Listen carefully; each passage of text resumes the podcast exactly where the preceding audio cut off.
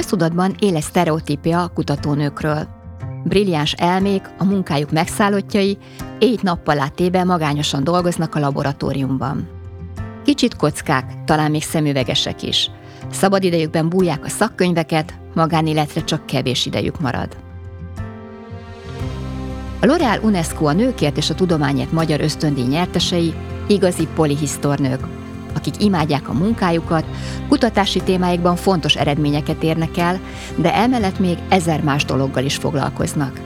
Családdal, gyerekekkel, hobbival. Kiegyensúlyozott, teljes életet élnek. Vajon hogyan csinálják? Ez itt a Tudós Nő Podcast, én László Krisztina újságíró vagyok. Adásainkban egy-egy példaértékű női sorsot mutatunk be, különböző életutakat, amelyekben a közös nevező a tudomány iránti elkötelezettség.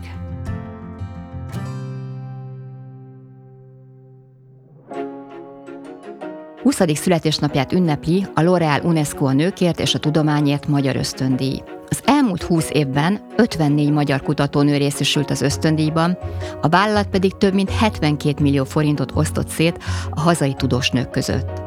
A díj kapcsán alakultak már kutatócsoportok, néhány díjazottnak lettek díjazott tanítványai, így egy valódi női kutatói közösség jöhetett létre az országban. A program védnöke a Magyar Tudományos Akadémia. A díj nemzetközi szinten is kiemelkedő elismerés. Az egykori díjazottak között többen is kaptak már Nobel-díjat.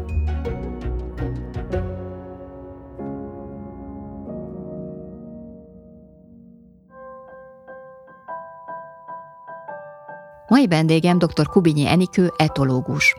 Az ELTE etológia tanszékén dolgozik, mint kutató, nagy doktori fokozatát nemrég szerezte meg, a következő cél a professzori kinevezés. Első éves egyetemista korában jelentkezett Csányi Vilmosnál, hogy az etológia tanszéken szeretne dolgozni. Azóta itt aktívan részt vesz kutyás kísérletekben, és mára egy 20 fős kutatócsoport vezetője. Jelenlegi kutatási témája a társállatok és az emberek viszonya. 16 éves kora óta folyamatosan van kutyája. Három gyereke is úgy nőtt fel, hogy a kutya családtagnak számít náluk. Férje a PET kupa szervezője, ezért a család nyaranta a felső Tisza vidékén gyűjti össze a szemetet, Enikő pedig fotókkal dokumentálja az eseményt. A fotózás ugyanis az egyik hobbija.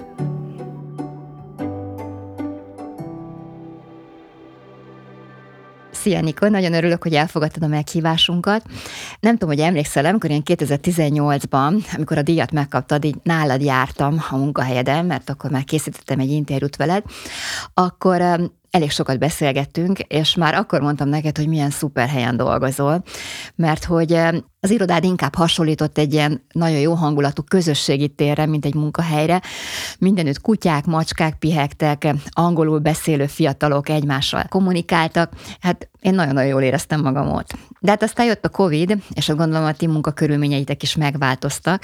Visszatért a régi szép idő? Ugyanúgy dolgoztok most is, mint a Covid előtt, vagy ezért maradtatok egy kicsit is otthon a home office-ban. Szia Kriszta, először is nagyon köszönöm a meghívást, örülök, hogy itt lehetek. Sok mindent megváltoztatott a COVID. Nem zárt be az egyetem a pandémia alatt, úgyhogy tesztelhettük tovább a kutyákat, hogyha a gazdák viseltek maszkot, és volt kedvük bejönni, akkor fogadtuk őket, úgyhogy zajlottak tovább a kísérletek és az adatgyűjtések, de sokkal kevesebb külföldi hallgató volt, hiszen nem jöhettek ide, és ahogy kialakult a gyakorlata az online oktatásnak és az online meetingeknek, akkor nagyon sok munkatárs rászokott, hogy otthonról dolgozzon, és ez félig meddig így maradt. Úgyhogy a hm. közösség élet azért egy kicsit megváltozott. De a kutyák ott vannak még gondolom, legalábbis az irodátok környékén, és hogyha velük dolgoztok, akkor azért személyesen ott kell lenni. Így van, a, a tanszékre továbbra is bejárnak a kutyák. Akkor, amikor jöttél, akkor talán malacok is jöttek mm. még, ők meg a sertéspest miatt nem jöhetnek mostanában, úgyhogy egy csomó mindent át kellett alakítani, de azért igen, most is sokat találkozom kutyával, és, és sok-sok munkatársam behozza a, a, a kutyát a, az irodába, amikor dolgozik. 2018-ban a kutyáknak az öregedésével foglalkoztatok, egy olyan projektben voltatok benne. Ez a projekt ez véget ért tavaly. Milyen eredmények születtek? Elégedett vagy ebből a projekttel? Az az öt éves pályázat, ami ezt finanszírozta, az véget ért. Elégedett vagyok vele, nagyon sok publikációnk született, 57 jelent meg összesen nemzetközi lapokban, és nem mindent fejeztünk be. Tehát uh-huh. azért folytatódik részben, és alapítottunk egy kutya agybankot is, amiben továbbra is gyűjtünk mintákat, úgyhogy nagyon, nagyon sok mindent folytattunk, és uh-huh. elkezdtünk mellette más kutatásokat is, most egy lendületpályázatom van. Kutya agybank? Ez micsoda? Elég furán hangzik. Amikor elkezdtük a kutyák öregedését kutatni, akkor számoltunk azzal, hogy a programba bevont kutyák közül nem egy, nem kettő el fog hunyni, és azt gondoltuk, hogyha a gazdák támogatják a kutatásokat azzal is, hogy a, az elhalálozott kutyákat felajánlják egy agybanknak, akkor ezzel nagyon sok új kutatásba tudunk belekezdeni, molekuláris biológiai vizsgálatokba, különböző genetikai vizsgálatokba, és létrehoztunk egy agybankot, most már több mint 170 felajánlásunk van benne, humán agybankok mintájára működik, és nagyon sok külföldi megkeresést is kapunk. Kutyákkal, állatokkal dolgoztok, hogy felmerül az emberben a kérdés, hogy ez nem számít állatkísérletnek? Hogy mit tesztek azért, hogy az állatok jól érezzék magukat, ne legyenek bántódásaik a munkák során? Mi családi kutyákkal dolgozunk, tehát hozzánk gazdával együtt jönnek a kutyák, nem szeretnénk semmi rosszat tenni velük, és ez nem is lehet, hiszen ott van a gazdájuk. Nem számít állatkísérletnek, ami a munkánk, Szó szerint nem. Állatkísérletnek Magyarországon azt tekintik, hogyha legalább tűszúrásnyi fájdalom éri az állatot, és nálunk semmilyen fájdalom nem éri a kutyákat, hanem nagyon-nagyon sok simogatást és jutalmat kapnak a tesztek alatt, úgyhogy imádnak az etológia tanszékre bejárni. Amikor meglátják, hogy közelednek, meglátják az épületet, vagy kiszállnak a parkolóban, akkor már is húzzák a gazdájukat befelé az épületbe, nagyon szeretnek hozzánk járni. És még egy szót arról, hogy állatkísérlete, mi is kérünk mindig állásfoglalást a hivatalos szervtől, a Nébi eh, adja ezt ki.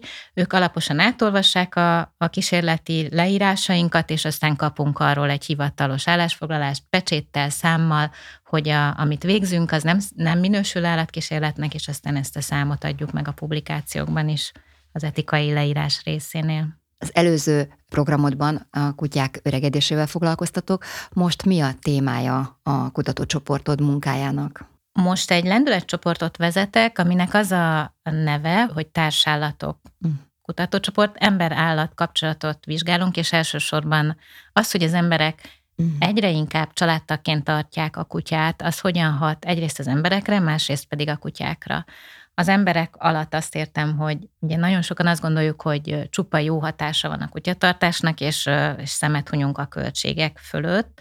Egy kicsit szeretnénk ennek is a mélyére menni, és nem csak a szokásos költségeket, hogy mennyi pénzbe kerül, mennyi energiába, hanem hogy például hogyan befolyásolja mondjuk a gyerekvállalást azt, hogyha az emberek családtagnak, vagy akár gyereknek tartják a kutyájukat, hogyan befolyásolja a társas viszonyaikat, a családi kapcsolataikat, és akkor ezen keresztül mondjuk a mentális egészségüket. A kutyáknál pedig arra vagyunk főleg kíváncsiak, hogy, hogy a gyerek státuszban, vagy emberként kezelt kutyáknak nem sérül-e valamilyen módon az igényük, nem jelentkeznek-e náluk a speciális viselkedési problémák amiatt, mert újszerű korlátok között tartják őket a gazdák, illetve arra is kíváncsiak vagyunk, hogy a, a manapság nagyon népszerű, rövid órú kutyáknál milyen viselkedés az, ami miatt nagyon szeretik őket a gazdák tartani, és hogy a, az, hogy ilyen speciális alakú a fejük, az az, az agyukat hogyan befolyásolja, mint molekuláris szinten is. Hát ez fantasztikus, és az eredményekkel mit fogtok kezdeni?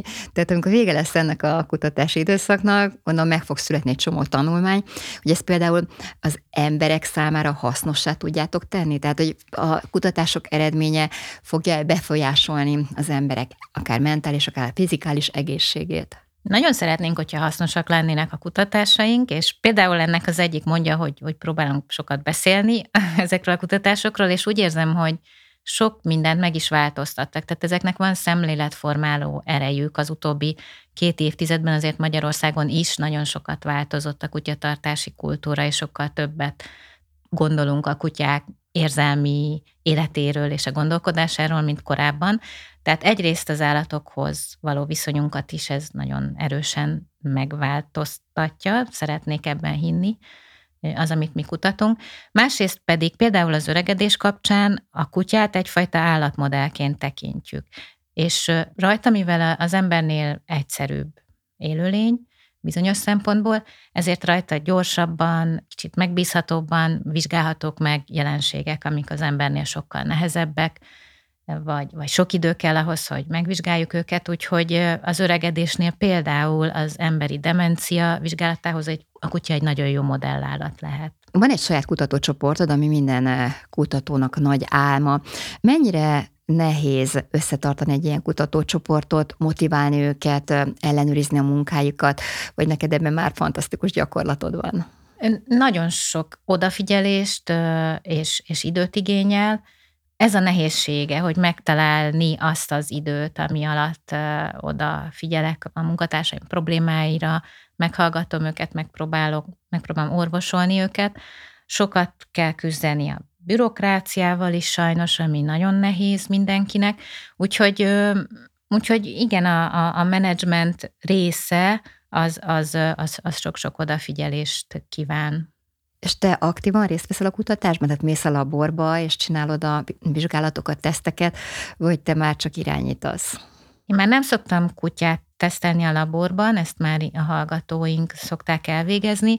Részt veszek abban, hogy kitaláljuk, hogy milyen vizsgálatokat végezzünk el, hogy, hogy ez hogyan folyjék le, tehát hogy milyen legyen a protokoll, és aztán a, az elemzésben is, és a cikkek megírásában is. Tehát egy kicsit messzebbről nézem ezt a munkát, és így szup, szupervízióban vagyok, és ami, ami még Plusz az az, hogy sok-sok területet látok át. Tehát nekünk egy interdisziplináris csoportunk van, vannak benne genetikusok, bioinformatikus, pszichológus, állatorvos, és az etológusok mellett, etológusok vannak a legtöbben, és minden kimunkájába belelátok, és akkor próbálom hmm. összekötni a szálakat. Mennyire vagy jó főnök? Hogy tartod magad? Mennyire vagy szigorú a beosztottokkal, vagyis beosztott kollégákkal? Nem vagyok szigorú, egyáltalán azt hiszem, hogy nem tudok az lenni, tehát mondjuk még a gyerekeimmel se vagyok szigorú.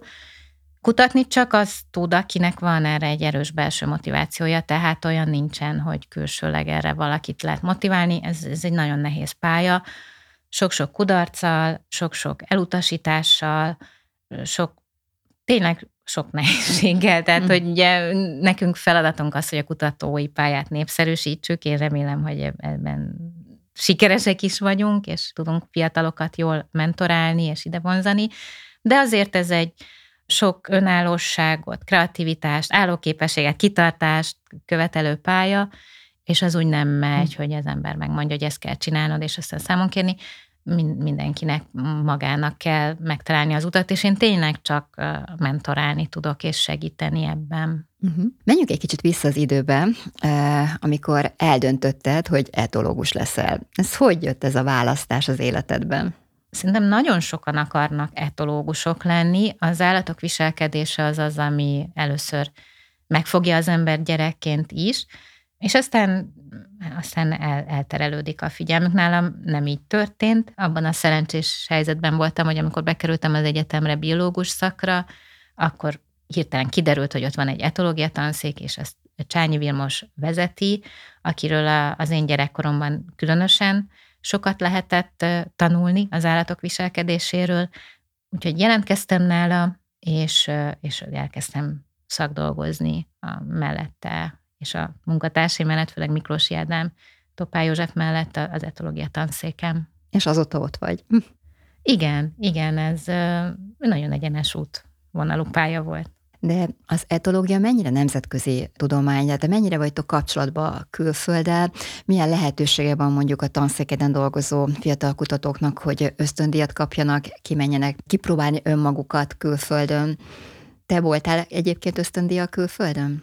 Voltam külföldön, Angliában és Franciaországban, Párizsban töltöttem el egy-egy időszakot etológiai kutatásokkal, illetve Párizsban inkább etorobotikai kutatásokkal, mert ott a, az AIBO nevű autonóm robottal foglalkoztunk. Nagyon fontos, hogy a fiatalok elmenjenek külföldre dolgozni, és erre meg is van a lehetőség. Tehát nagyon sok program kínálkozik arra, hogy akár már az egyetemen, illetve később, a, amikor doktoranduszok, akkor, akkor kipróbálják magukat külföldön, és egy kicsit megméressék magukat, ez, ez mindenkinek igazából kötelező, aki kutató szeretne lenni. Úgyhogy, úgyhogy ezt, ezt melegen ajánlom. Az elhelyezkedés viszont etológusként nem könnyű, ez egy elég speciális terület, nincsen nagyon sok etológus, nincsen nagyon sok pályázat, ezért mi is igyekszünk a doktoranduszok képzésénél is arra hangsúlyt fektetni, hogy például nagyon járatosak legyenek a statisztikai módszerekben, ügyesen adjanak elő, sok soft skill fejlesztés történik, tehát igazából el tudnak a munkaerőpiacnak más szegmenseiben is helyezkedni. Uh-huh. Te mikor kaptad meg az első kutyádat? Mert gondolom, hogyha aki kutyával foglalkozik mostanában, az gyerekkorában is nagyon szerette a kutyákat. Volt nektek otthon kutyátok? Én nem kaptam kutyát, mert nálunk a szülők nagyon erősen ellenezték, hogy legyen kutyánk, lakótelepen laktunk egy kicsi lakásban, és aztán a kamaszkori lázadásom kapcsán beszereztem egyfajta tiszta vizslát, összekuporgattam rá a pénzt, és akkor azt gyanítottam, hogyha egy ilyen szép és drága kutyát viszek haza, akkor nem dobnak ki vele, és tényleg nem dobtak ki, úgyhogy őt megtarthattam, úgyhogy 16 évesen lett az első kutyám. Előtte pedig a rokonoknak a, a, a kutyáit abajgattam. És a te gyerekeid mikor kérték az első kutyát, vagy amikor megszülettek, már ott voltak a kutyák, vagy egy kutya? Így van, nekik mindig volt az életükben kutya, tehát ők születésüktől kezdve kutya mellett nőttek föl. Uh-huh. Egy három gyereked van, és uh, hát ők már nem kicsik, tehát mondjuk uh, még gyerekek, de nem kell állandóan velük lenni. Amikor ők kicsik voltak, uh, hogy emlékszel vissza, hogy hogy tudtad összeegyeztetni a munkavilágát és a család életet? Volt a segítséged ebben?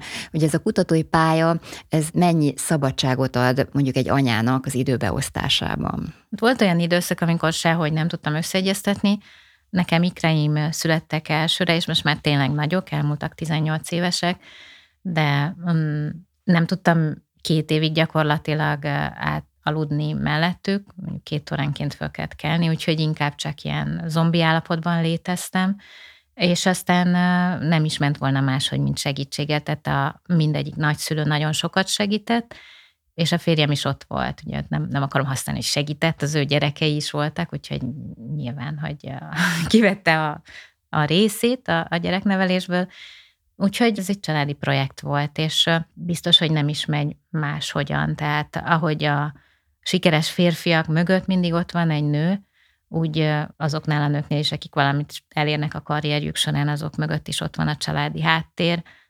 A nők ezt ezt a támogatást általában ritkábban kapják meg, vagy tovább megyek, ritkábban kérik, vagy mm. járják ki maguknak a családjuktól. Úgyhogy miután a gyerekek nagyobbak lettek, akkor már vissza, fokozatosan vissza tudtam térni a munkához, és persze folyamatosan próbáltam tartani a kapcsolatot, tehát e-maileket olvastam, bejártam a tanszéki meetingekre, de azért volt, volt nehéz időszaka, amikor a gyerekek igazán picik voltak. És hogy érzed, hogy a te kutatói karrieredet valamilyen szinten hátráltatta-e az, hogy neked gyerekeid vannak, hogy kimaradtak hónapok, évek, míg a férfi kollégák most így a szakmai karrierben előrébb tudtak menni, esetleg beelőztek, addig te neked volt egy pár olyan év, amikor így egy helybe topogtál, vagy visszafele léptél? Biztos, hogy hátráltattak abban az értelemben, hogy azokban az években nem tudtam igazán publikálni,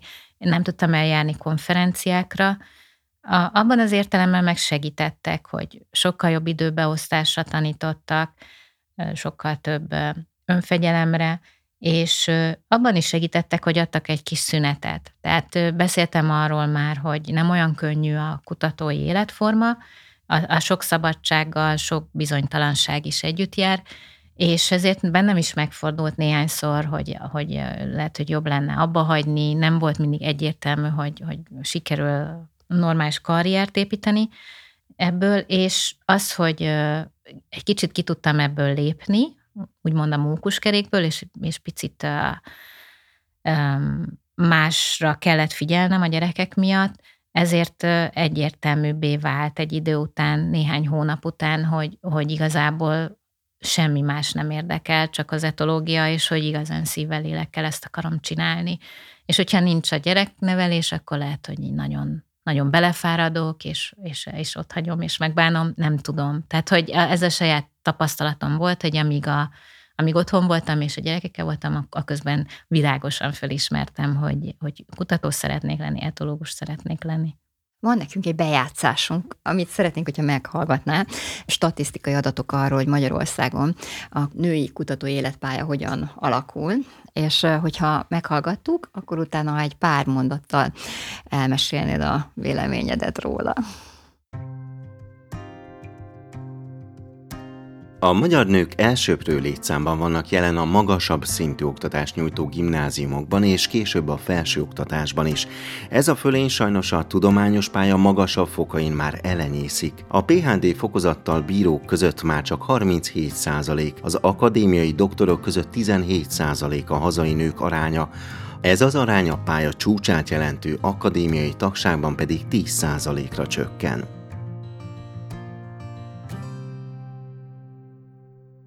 Ez egy ilyen érdekesen felvázolja azt, hogy a fiatal nők, akik elindulnak ugye gimnázium, egyetem, és aztán elkezdenek a munkában bizonyítani, hogy hogyan csökkennek az esélyei annak, hogy esetleg akadémiai tagságra tegyenek szert. Te hogy látod a te saját diákjaidnál, hogy érezhető ez?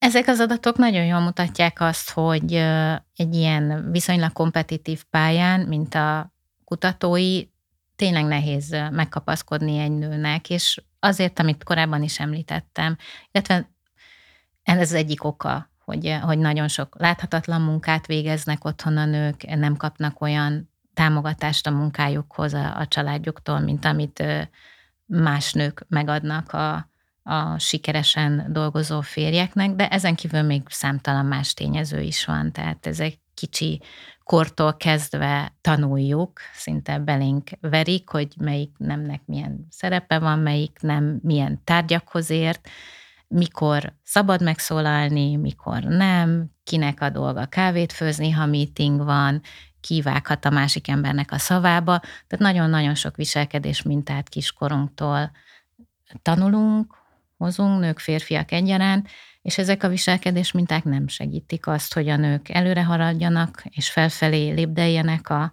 karrier létrán. Ez jó, hogyha tudatosítjuk, és akkor megpróbálunk ellene tenni. Szerintem nagyon sok minden történt ebbe az irányba, úgyhogy én, én látom azt, hogy egyre többen tisztában vannak ezzel, és egyre jobban igyekeznek, és a családok is, a férjek is, a férfiak is kezdik megérteni, hogy nekik is van abban szerepük, hogy a a helyzet megváltozzon. Hát reméljük, hogy majd a te gyerekeid, amikor a saját karrierjüket, főleg a lányaid építik, akkor egy ilyen világban fognak majd karriert építeni.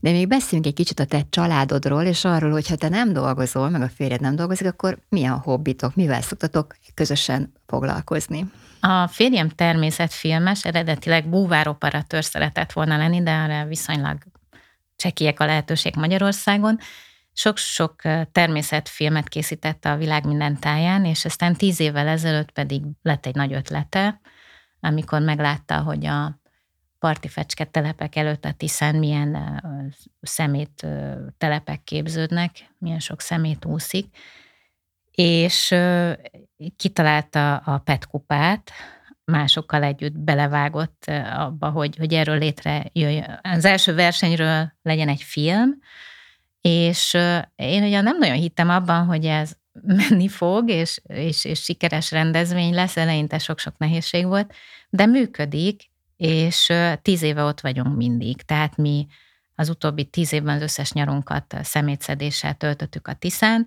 most meg már a Tiszatóra is járunk, és a Bodrogra is, és én nagyon szeretek fényképezni, kicsi korom óta, és ezt kiélhetem a Tisza tavon, ugye, illetve a Tiszán, nem viszek fényképezőgépet. A lányom egyébként víz, tehát ő is ezt úgy néz ki, hogy örökölte, az egyik nagyon szorgalmasan fotózik egy rendes géppel, én csak egy mobiltelefonnal, de ezek vannak annyira jó képek, hogy rendszeresen viszont látom őket a médiában, aminek nagyon-nagyon örülök. Tehát, hogy ez egy a, a, kutatói pályához sok évet kell néha várni, hogy az embernek legyen egy kis sikerélménye, uh-huh. de ez nagyon jó, hogy, hogy készítek egy fényképet, és másnap megjelenik egy újságban, ennek, ennek nagyon tudok örülni. Úgyhogy ez a családi programunk tíz éve, a kicsi fiam két és fél éves volt az első petkupám, ott nőtt föl, tehát a, uh-huh. a vérében van. Nagyon-nagyon jó közösség, nagyon, nagyon klassz emberek gyűltek oda, so, sokaknál ez egy függőség, és minden nyáron ott vannak, és a szabad idejékben tiszát takarítanak. De gondolom akkor a gyerekek számára is ez a, e, nem csak egy jó szórakozás, de hogy egy ilyen személyiségfejlesztő program is.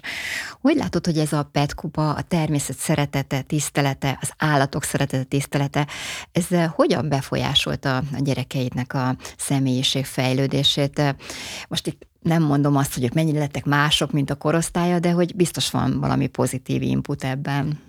Ez nagyon érdekes kérdés, és azt hiszem, hogy leginkább abban, hogy az értékrendjük egészen speciális lett. Tehát ugye a petkupát végig lehet csinálni egy polóval, meg egy fogkefével, és nagyon jó, hogyha az embernek van egy sátra.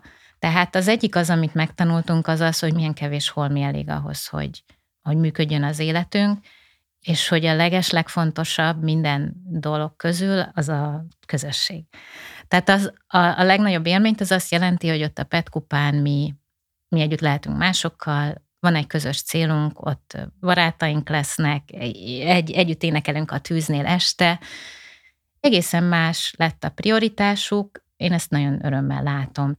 Úgyhogy azt hiszem, hogy ez.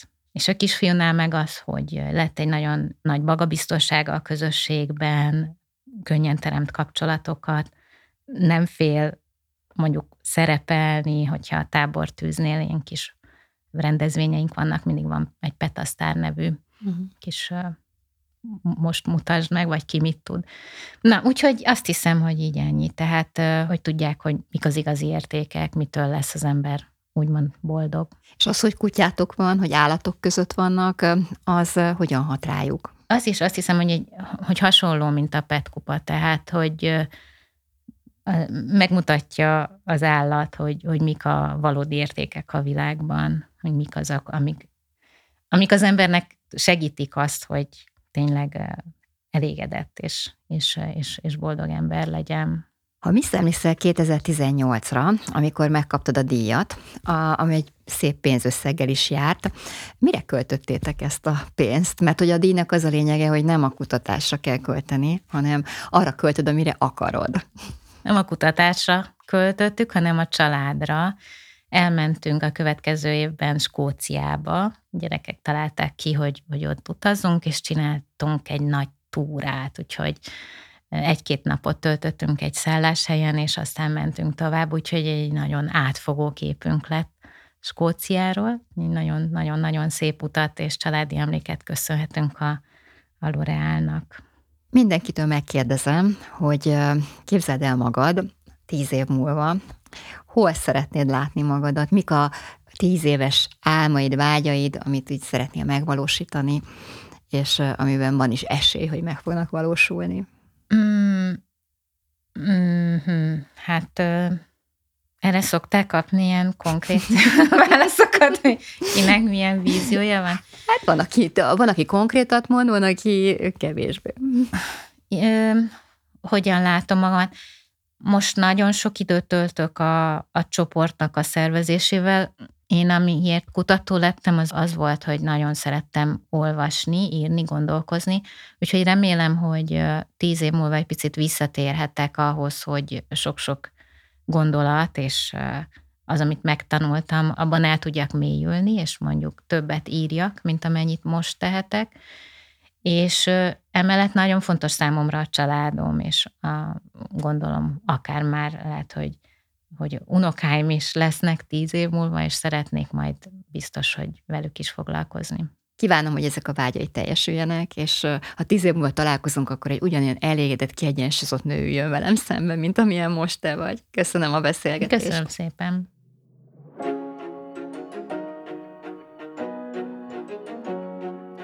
A magyar nők elsőprő létszámban vannak jelen a gimnáziumokban, és később a felsőoktatásban is. Ez a fölény sajnos a tudományos pálya magasabb fokain már elenyészik. A lassú elszivárgás, a rejtett akadályok és az üvegplafon index miatt kulcsfontosságúak azok a kezdeményezések, amelyek a női kutatók szakmai előremenetelét segítik.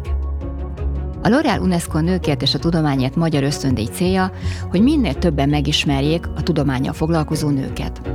Ha te is fontosnak tartod a női esélyegyenlőséget és a női közösségek tudás megosztását, akkor kövessd be a Tudós Nők podcastot a lejátszódban.